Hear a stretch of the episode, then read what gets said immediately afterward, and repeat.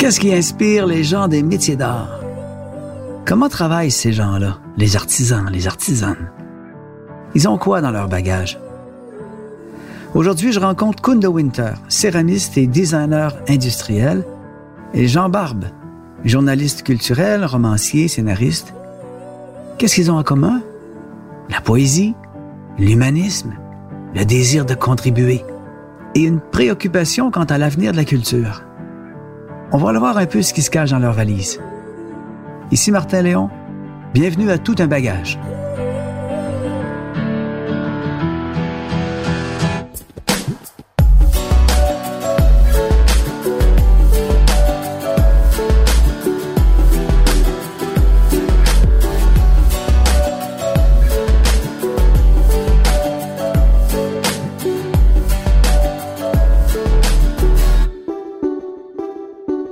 On est avec un bagage. On porte un bagage toute sa vie. Le bagage change, évolue.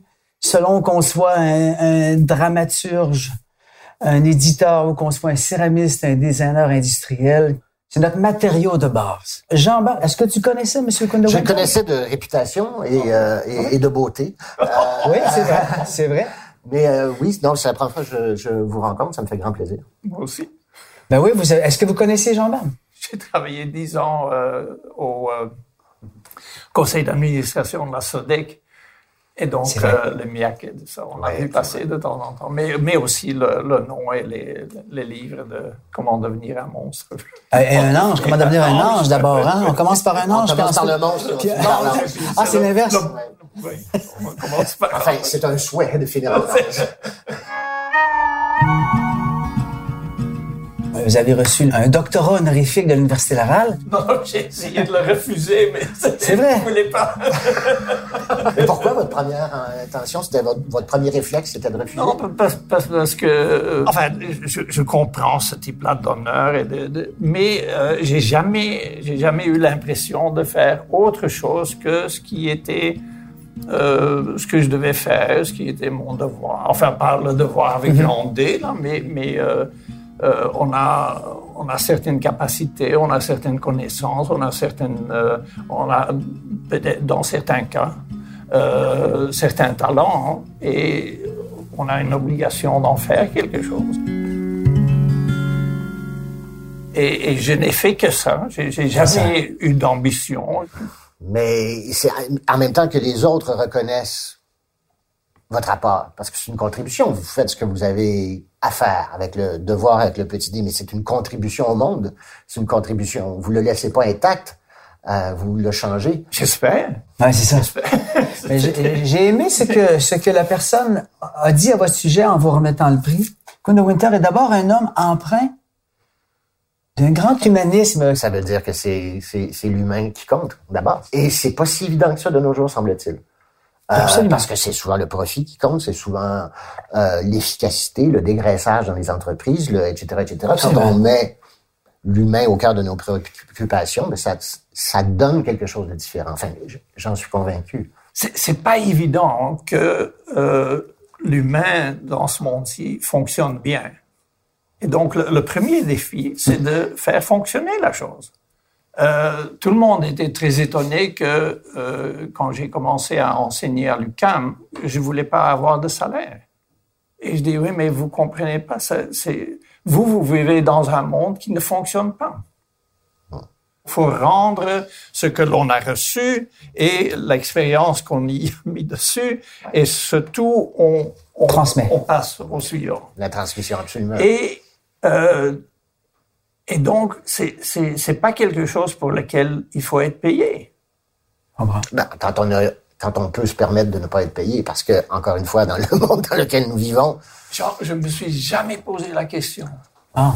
Il y a, y a plein de choses comme ça que pour lesquelles euh, les gens ont toutes sortes de, de, qualifications morales et éthiques et de, qui, qui n'existent pas pour moi. Et c'est une valeur que vous avez, qui vous a été transmise par quelqu'un votre mère qui a étudié oui. euh, en, sciences sociales, c'est bien ça? Mm-hmm. C'est c'est ça aussi, c'est la science de voir ce qui fonctionne et ne fonctionne pas jusqu'à un certain point. Est-ce que vous avez baigné dans cette oui, mais en même temps, c'est quelqu'un qui disait, oui, elle avait étudié en sciences sociales. Hein, d'ailleurs, elle avait commencé euh, une carrière là-dedans et tout et tout. Et, quand un jour on en a parlé, elle a dit, ne nous, ne, nous fais jamais le déshonneur de ne pas gagner ta vie avec tes mains. Ah. Et, et c'était comme, je, je peux ouvrir la valise? Ouvrez la valise. J'ai beaucoup voyagé. Euh, euh, si c'est Corée. Ça, euh, avec cette valise, avec cette valise-là, vous avez. J'ai appris qu'il fa, euh, fallait toujours voyager avec le moins possible. Ouais. Et à la fin, je, je voyageais juste avec ceci. Oh.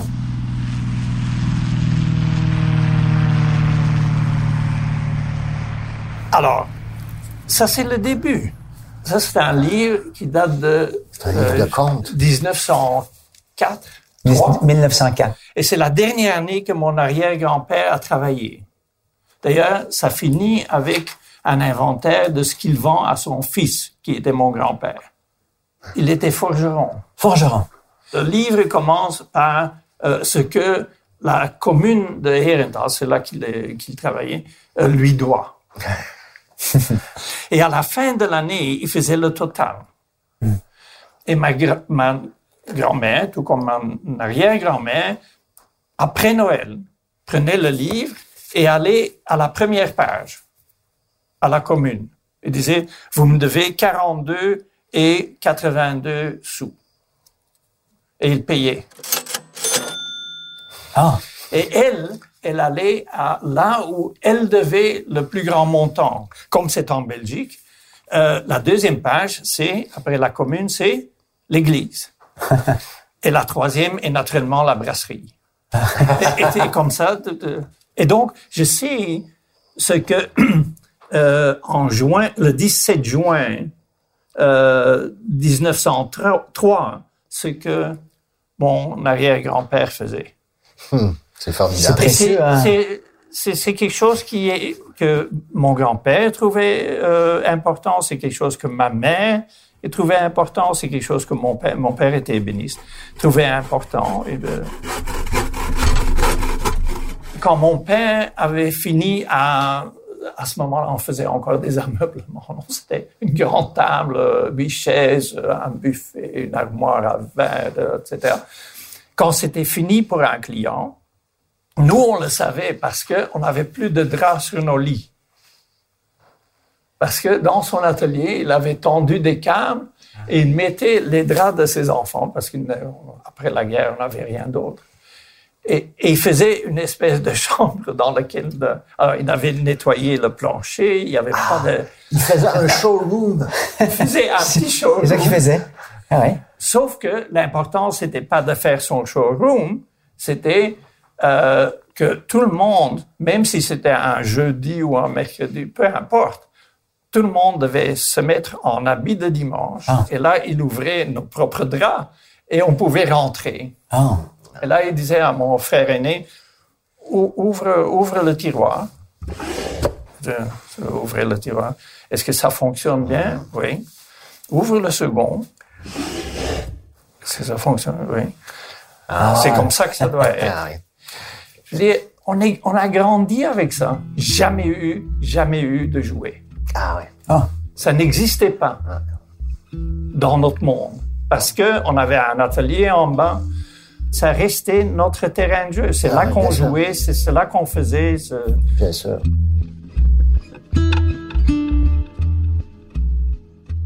C'est quand même assez facile de faire le lien entre un atelier d'artiste et un terrain de jeu. Les deux sont des endroits idéaux pour être créatif, inventer des histoires, jouer, être dans l'instant présent. Et l'instant présent n'est-il pas le jardin le plus vivant, le plus riche en possibilités?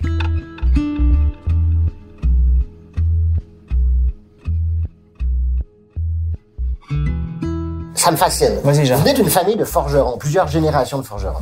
Votre père était béniste. Et vous, vous choisissez le matériau le plus fragile de la famille. C'est vrai. Vous, vous pensez à la céramique, qui est pas, on parle de, comme si on s'en allait vers quelque chose de plus fragile, fragile, mais en même temps euh, aérien jusqu'à un certain point. Qu'est-ce, qui vous a fait choisir? C'est beaucoup trop poétique. C'est vrai, c'est plus- Excusez-moi, je suis désolé. c'est plus fonctionnel que ça? Mais c'était la- c'est une décision très fonctionnelle. OK. J'avais un frère aîné qui était plus fort, plus beau, plus grand, plus sportif. OK. C'est lui qui allait reprendre l'atelier. Donc, la dernière chose que je devais faire, c'est d'apprendre à faire du mob- mobilier. Mais moi, pour moi, c'est pas une réponse, ça. La- je moi, je, je seconde, Jean, je repose la question plus loin. Pourquoi vous avez choisi ce matériau? Pourquoi? Moi, j'étais pas si précis. OK. Et donc, la première fois que j'ai vu quelqu'un tourner, je dis, ah, ça, Et donc, l'argile, pour la première fois, c'est avec un artiste. ah oui. C'est ça. Donc, Vous l'avez vu. dans tout le travail du designer, il y a ce souvenir de l'artiste, il y a ce souvenir euh, de Du déclic? du, du déclic et du et du et du possible et du et de l'imprévu et de ce qui est important n'est pas tellement de pouvoir euh, dire je, je vais faire ceci, mais c'est de pouvoir dépasser ceci. Et donc, si tu es à peine capable de faire ce que ton grand frère fait, Voilà. grand frère fait, on peut pas les en échapper. hein. tu as la, la possibilité de faire beaucoup mieux que ça est encore plus loin. Alors que je voyais, euh, quand j'étais chez le sculpteur, je voyais déjà des choses que moi je pouvais faire mieux. Donc vous devez toute votre carrière à une rivalité avec votre votre frère aîné. Je dois toute ma vie. On a un poète ici, là. C'est ça l'affaire. Jean, est-ce que c'est la même chose pour toi? Est-ce que c'est en réaction à, ou c'est en, qu'est-ce qui, pourquoi? Moi je moi je viens d'une famille complètement complètement complètement différente. Mais la famille Euh, t'a inspiré aussi? Ben, la famille, euh, ben, famille je vouais, euh, c'était beaucoup une opposition. euh, ma famille qui était, alors que j'étais jeune, très, très, très euh, traditionnelle, petit Québec fermé. Et euh, ça a été une révolte d'abord. Puis la révolte, elle est venue en lisant. La révolte, elle est, elle est apparue en voyageant par les livres. Le premier livre que j'ai lu d'une couverture à l'autre, c'était Les Mémoires de Louison Bobet. Le, le courage un petit garçon de Laval qui alors mais, je mais je faisais du vélo moi aussi. Je savais c'était quoi euh, pédaler debout? Et on appelait ça dans le livre pédaler en danseuse. Ah, que c'était beau.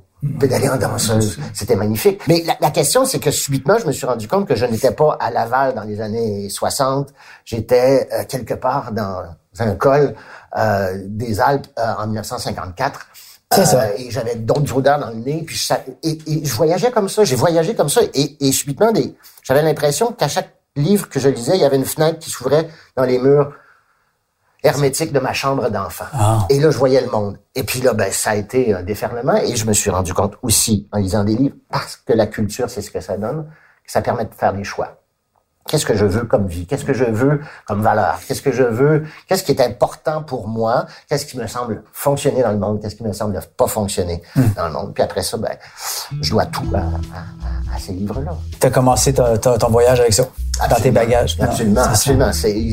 Je n'apporterais que des livres. Si je devais partir avec une petite valise comme ça, je n'apporterais que quelques livres. Ah Euh, et du papier.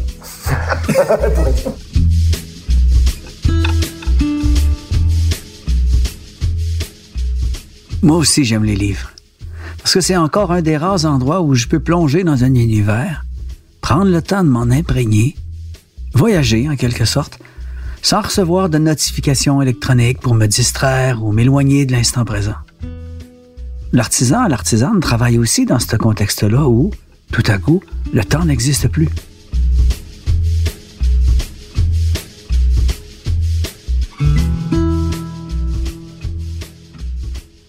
Et dans cette petite valise qui est sur la table entre nous, devant vous, Monsieur de Winter, sortez-nous un autre objet qui va nous surprendre. Qu'est-ce que vous voulez nous présenter? Ça, C'est Ah, c'est un kilo d'argent. Et le, mais après, je me dis, je devrais pas traîner ça, je devrais apporter ceci. Parce que ça, c'est, ça, c'est ça, c'est mieux. ça. Wow! Faudrait décrire qu'est-ce que l'on voit. C'est une sphère, euh, c'est littéralement un kilo d'argent. Un kilo d'argent. Et le, le, la sphère a été découpée comme s'il y avait un carré qui était tombé dessus, par, par, le dessus. Par le dessus. Et c'est quelque chose qui, euh, je vous disais que toute ma vie m'arrive par surprise. Euh, un jour, mon pays natal, qui est la Flandre, en Belgique, euh, ils, donnent chaque année un prix pour honorer la carrière d'un artisan ou d'un designer intérieur ou d'un architecte ou d'un designer industriel. Et euh, ils m'ont choisi pour recevoir ce prix. Euh, c'est un prix qui est nommé d'après Henri van de Velde. Et c'est quelqu'un qui, euh, enfin, il a fondé plein d'écoles, euh, mais c'est quelqu'un qui était en premier lieu artisan un esprit d'artisan, de quelqu'un qui connaît les composantes de ce qu'il va faire et qui n'est ignorant sur rien, mm. autre que sur où ça va mener. Ah, Ah, fabuleux. Et donc, euh, quand, quand je fais quelque chose comme ça, euh, je, je, je, sais d'avance au moment où je, je choisis la, la, matière première, au moment où je choisis la façon de le faire, etc. Je, je maîtrise toutes les étapes. Et vous savez ce que ça va donner. D'un point de vue technique, il n'y a pas de, il n'y a pas vraiment de surprise. Un bon point de départ en design ou en artisanat, dans n'importe quel métier, est l'irritation.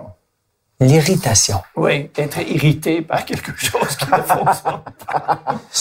Hmm? Et moi, j'étais toujours irrité par le fait que un pilon euh, et un mortier, ça n'a pas l'air d'être fait l'un pour l'autre.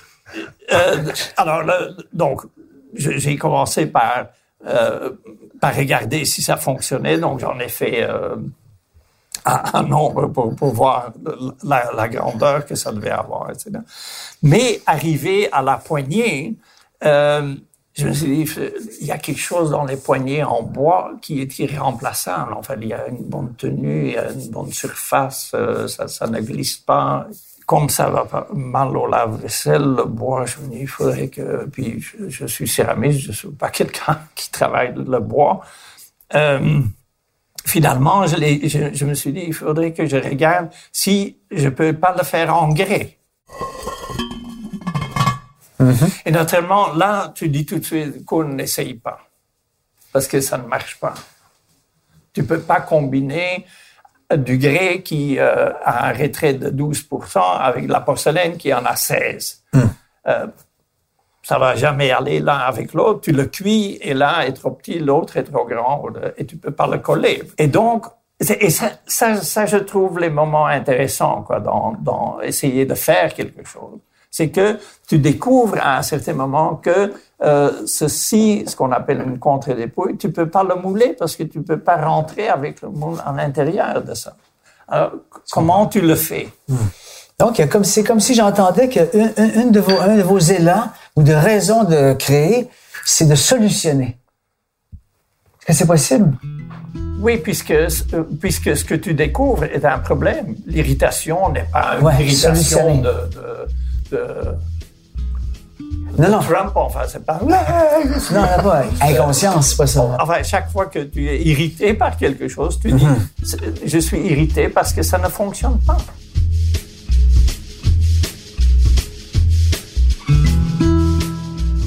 Eh oui. Parfois, une œuvre naît carrément d'un morceau de chaos qui semble réclamer une structure. Le mot composé vient du latin. Con veut dire ensemble. Ponere veut dire mettre. Composer veut dire mettre ensemble. Mettre ensemble. Parfois, c'est le genre d'élan que peut vivre un artiste devant un morceau de chaos quelconque.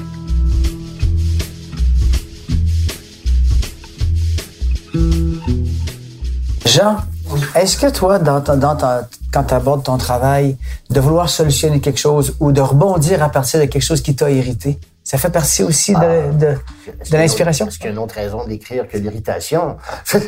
Raconter une histoire, c'est essayer de, c'est essayer de changer, de, changer le monde pour le mieux. C'est-à-dire dans le sens où euh, c'est très difficile de, de, de, trouver un sens à ce qu'on vit souvent. On le trouve dans les livres, on les trouve dans les textes des autres. Tous ceux qui nous ont précédés ont essayé de faire sens de leur existence mm. et ils nous lèguent quelque chose qui nous permet de grimper sur les épaules, de voir un peu plus loin. J'ai l'impression des fois quand j'écris, je suis comme un, je suis à la fois le chien et son maître et je me lance mon propre bâton et je cours derrière. Dans le sens où je, me, je mets en place quelque chose qui est bien trop difficile pour moi. Bien trop compliqué. Bien trop. Puis après ça, il faut essayer de résoudre le problème. Il faut essayer de rattraper le bâton et de le, de le ramener. Et là vient le plaisir de l'artisan. Parce que comment je peux faire ça? Comme, ben, puis, et, donc, on est occupé pendant des mois, des mois parfois, à réfléchir à des problèmes complexes de construction narrative dans mon cas. Puis pendant ce temps-là, j'ai l'impression que la vie se vit un peu mieux. Ouais, Mais, et le résultat, s'il fonctionne bien, il y a, il y a une satisfaction d'artisan. J'ai réussi à, à faire, à agencer les morceaux qui viennent de sources différentes, qui ne cuisent pas à la même température, qui, et j'ai réussi à les agencer et ça forme un tout, ma foi, dynamique, euh, lisible déjà. Ah bon, puis c'est une bonne histoire, ben parfait. J'ai accompli mon, j'ai réussi ce travail artisanal-là. Et ça, et ça a donné un sens à ton travail?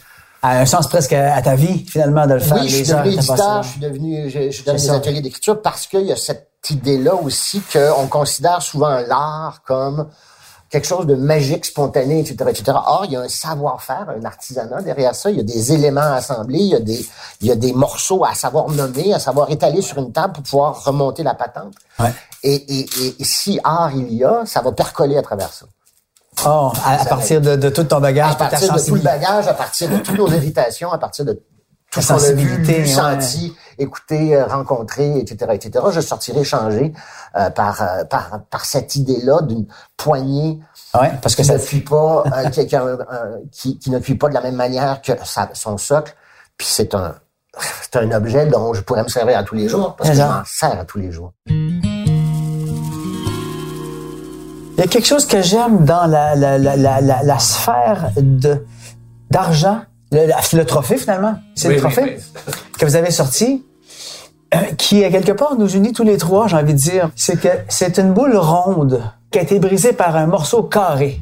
Alors, les idées peuvent toujours être challengées, dépassées. Euh, euh, on peut toujours questionner la structure d'une idée. Alors, une idée ronde, un monde qui marche rondement, on met un étampe carré dedans. On existe on brise la chose pour, pour donner son idée personnelle. Puis je trouve que moi, je retrouve ça dans l'œuvre de Jean Barbe beaucoup. J'essaie de réfléchir de la même manière, puis je vois que vous avez la même chose aussi dans votre comme élan. Non, mais c'est ça qui c'est ça qui est la chose intéressante, non, d'être actif avec cet esprit d'artisan. C'est cette conviction hmm. que euh, lancer le bâton, le bâton hmm. Pour toi-même et aller le chercher va t'amener beaucoup plus loin que ce que tu pensais.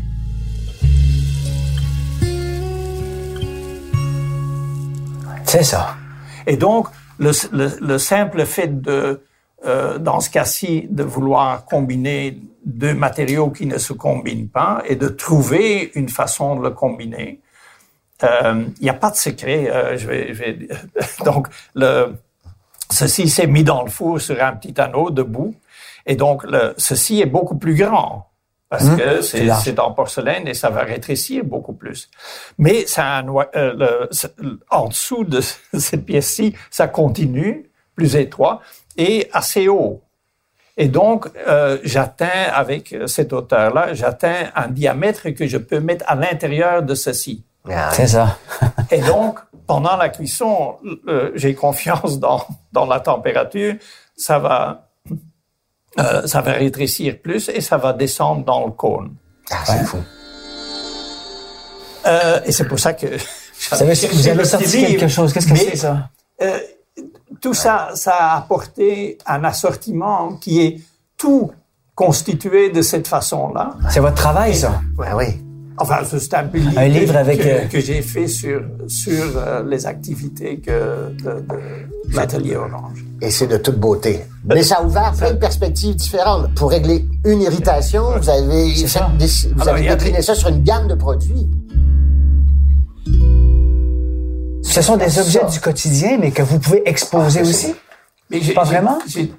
Oui. Ben, ça que vous pouvez exposer. Pourquoi, pourquoi faire la différence entre, entre un objet du quotidien puis une, une œuvre? Mais c'est qu'on peut les utiliser. On peut... Non, mais ça, ça, ça c'est un point intéressant parce que euh, justement, euh, comme artisan, très souvent, on m'a dit, oui, mais pourquoi tu fais des choses qui sont, tu sais, c'est pas design du tout. Euh, c'est vraiment. J'ai fait, j'ai fait quatre ou cinq poubelles à pédales. J'ai fait les, les, les bacs de recyclage de la ville de Montréal. C'est pas quelque chose que tu retrouves dans les magazines de design. Je dis, oui, mais ma satisfaction n'est pas dans les magazines de design. Ma satisfaction est dans avoir résolu le, le, problème. C'est ça. Mais ça, ça c'est une différence entre l'élan de, de chercher la gloire ou quelque chose comme ça et, la satisfaction la satisfaction artisanale.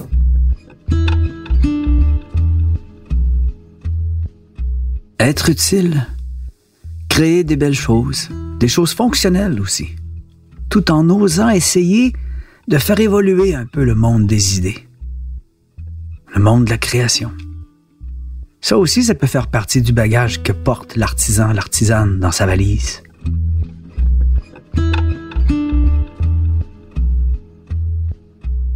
Vous avez sorti de votre valise une petite boîte noire tantôt votre bagage, ben, une assez grande. Oui, que vous, Mais ceci, ça, ça, c'est plus important que ça. Ah bon? Ah. Euh, enfin, c'est pas tout, mais à un certain moment, je, je dis, je, je, je, vais garder les lettres de remerciement. C'est comme un album photo, mais ce sont que des lettres de remerciement. Il doit en avoir des centaines là-dedans. Des centaines, c'est très épais. Quand vous regardez ça, ça vous fait vivre quoi? Qu'est-ce que ça vous fait vivre? Mais c'est la seule preuve qu'on a que on a été apprécié. C'est un client à, Los Angeles. Il commence par dire euh, euh, merci beaucoup pour l'amitié. Première chose, amitié. Et ça, ça, ça, me paraît beaucoup, beaucoup plus important que, euh, que, que, le, que la vente, que, le trophée. Genre quelqu'un qui, qui, qui, qui achète ton livre, mais quelqu'un qui t'écrit à la lecture de ce livre-là, merci beaucoup. Ça m'a fait voir un regard différent sur le monde, la guerre, tout ça. C'est arrivé. C'est les plus beaux moments. C'est ça. L'avantage d'un livre, d'un objet, d'un objet qui est pensé, qui est, euh, c'est pas là juste pour maintenant. C'est là. Ça va durer et le, le plaisir que j'aurais à, à, à, à, me servir de, de du mortier. Du mortier. je suis en compétition avec toi. Mais, mais euh, il va être le même dans, dans 20 ans. Ce que je veux dire, c'est que et, on vit pourtant dans une société où vite, vite, vite, vite, vite, une vague chasse l'autre, une mode chasse l'autre. On est dans une culture de l'instantanéité, mais un roman qu'on lit 20 ans, 30 ans, 50 ans, 100 ans après sa parution. Moi, je lis des livres qui ont 100, puis 150, puis 200, puis 300 ans. Ouais. Et j'ai une pensée de remerciement pour ces gens-là qui m'ont fait vivre quelque chose et qui me donnent, en m'accordant un peu de leur âme à travers ces mots-là, qui m'accordent un surplus d'âme, un supplément d'âme. Et quand quelqu'un vient te dire, oui, ça m'a donné un supplément d'âme, appelons ça comme ça. C'est ça. Ben, c'est le, c'est ce qui m'a fait vivre à 14-15 ans, c'est ce qui m'a ébloui, c'est ce qui m'a, ça a été la plus belle chose du monde de découvrir que je n'étais pas seul. Quand quelqu'un vient te dire, non, tu n'es pas seul, merci, grâce à vous, j'ai compris que je n'étais pas seul, c'est OK. J'ai transmis, j'ai transmis cette merveille, cette merveille de, de, de, la solidarité humaine à travers mes objets. Celle qu'on a soulignée, M. Winter, quand on vous, de Winter, quand on vous a dit le grand humaniste dans cet homme, celle-là. Vous savez qu'est-ce que vous avez, vous vous souvenez ce que vous avez répondu? Est-ce que vous vous souvenez ce que vous avez... Parce que je l'ai écrit devant moi. Moi, je l'ai écrit devant moi ce que vous avez répondu. Vous dites, au-delà de l'honneur, qui dépasse largement ce que je mérite, ce doctorat honorifique me réjouit surtout parce que je le justifie comme un honneur fait à celles et ceux qui, dans l'ombre des lumières médiatiques, reconnaissent les urgences, résolvent des problèmes, créent des emplois, contribuent au développement de notre profession. Vous avez dit ça entre autres. La contribution, la transmission est, est là dans c'est un de vos tremplins pour écrire aussi. Ça donne un sens, tout ça. C'est les autres. C'est pour qu'en tant que société, on fonctionne. Ouais. Il faut, faut que... Puis ça donne de la valeur aux artisans et aux artistes aussi, ce que vous avez dit. il y a une, une, pauvreté dans le fait de ne pas découvrir ce plaisir.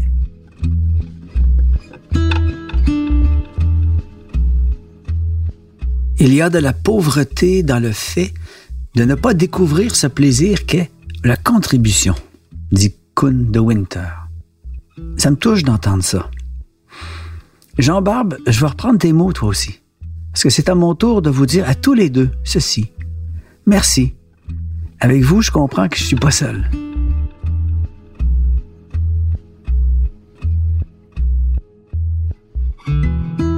Mais j'ai eu des étudiants dont le seul rêve est de devenir Philippe Stark.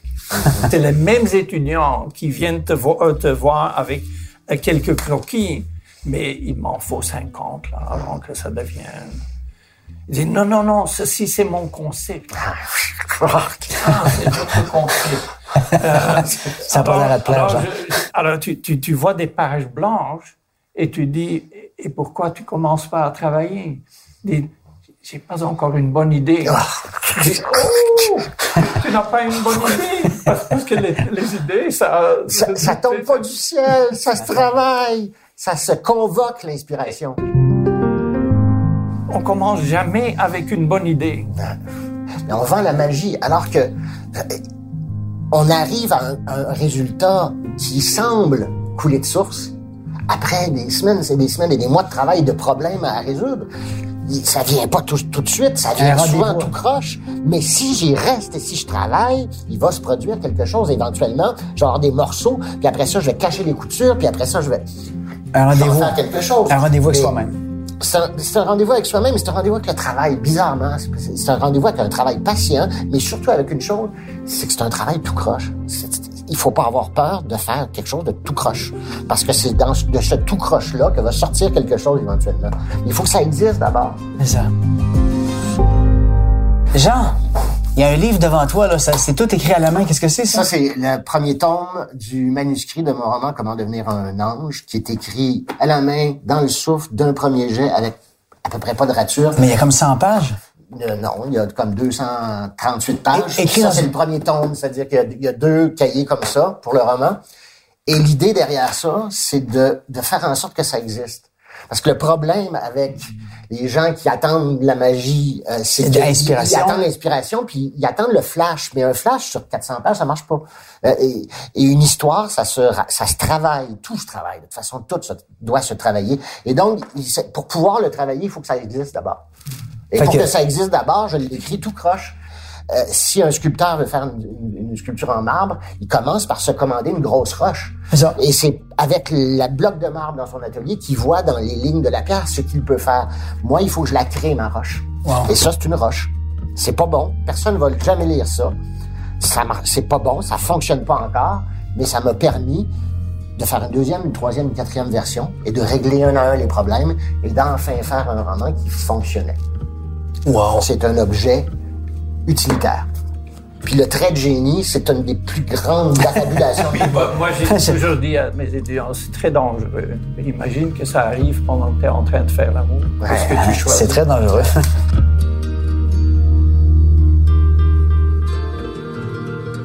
Monsieur de Winter, voyagez-vous le bagage léger aujourd'hui? Bagage métaphorique, tu veux dire? Oui, le bagage métaphorique, ouais c'est difficile de se défaire de choses qu'on ah. croit être. Euh, par exemple, je, je, l'ai quelque part. ouais, je, ouais, je serais curieux d'avoir un objet qui c'est difficile pour vous de vous défaire de cet objet.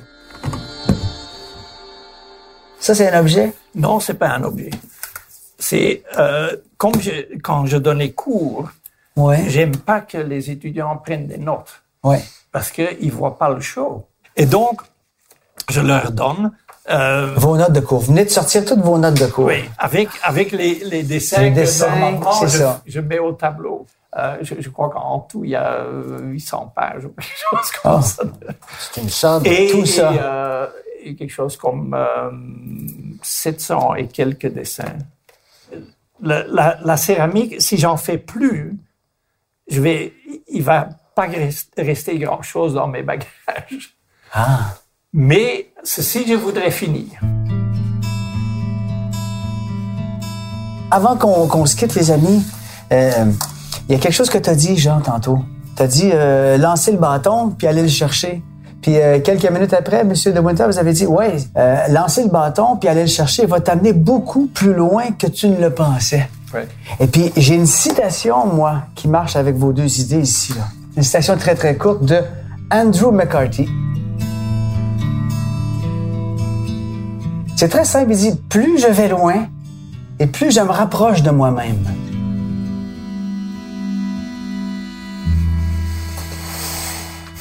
Ça me plaît beaucoup, moi, cette affaire-là.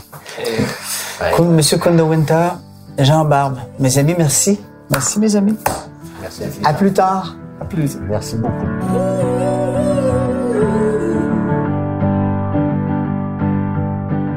Tout ce temps qu'on passe sur une œuvre parfois a un sens difficile à expliquer.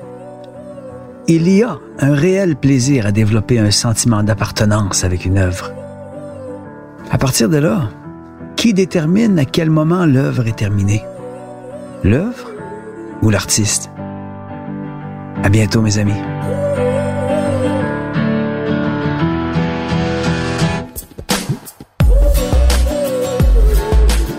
C'était Tout un bagage. Production du Conseil des métiers d'art du Québec en collaboration avec Québecor, avec la participation financière de la SODEC. À l'animation, Martin Léon. Réalisation, Nathalie Pelletier. Montage, Philippe Séguin. Suivi de production, Bastien Gagnon La France. Conception et idéation, Geneviève David.